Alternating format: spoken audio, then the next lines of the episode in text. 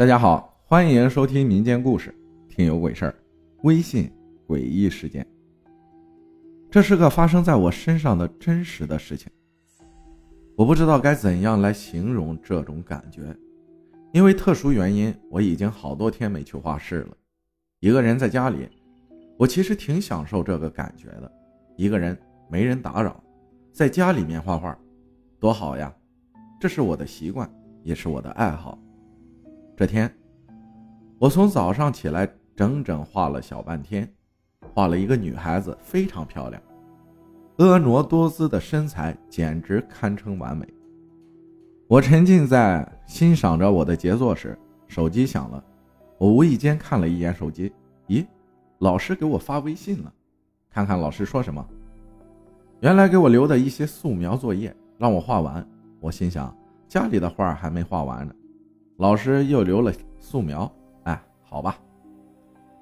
我刚要回复老师，老师那边居然回复我说：“别在家里画人物，多画些静物素描，没画完的人物画就先别画了。”我当时感觉太奇怪了，我还没说呢，老师怎么就知道我心里面想的是什么？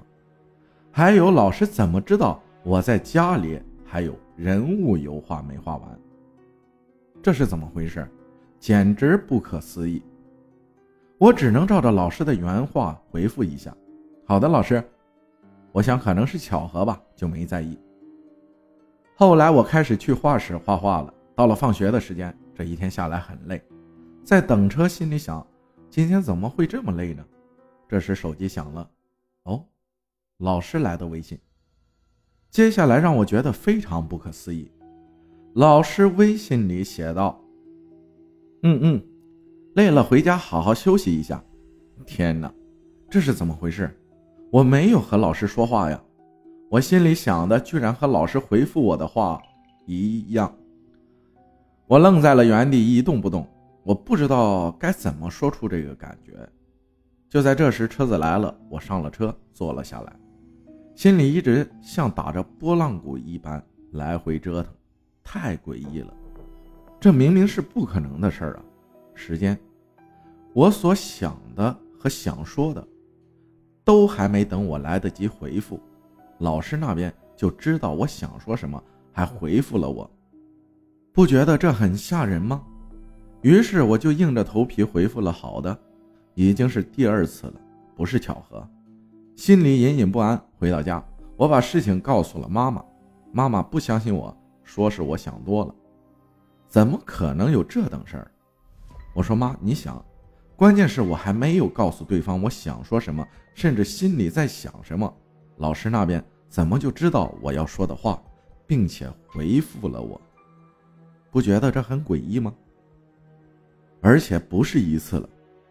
妈妈看着我，安慰我说：“别自己吓自己了，没事的。”没办法，我只能自己安慰自己，还能说什么？可能是这几天太累了吧，出现幻觉了。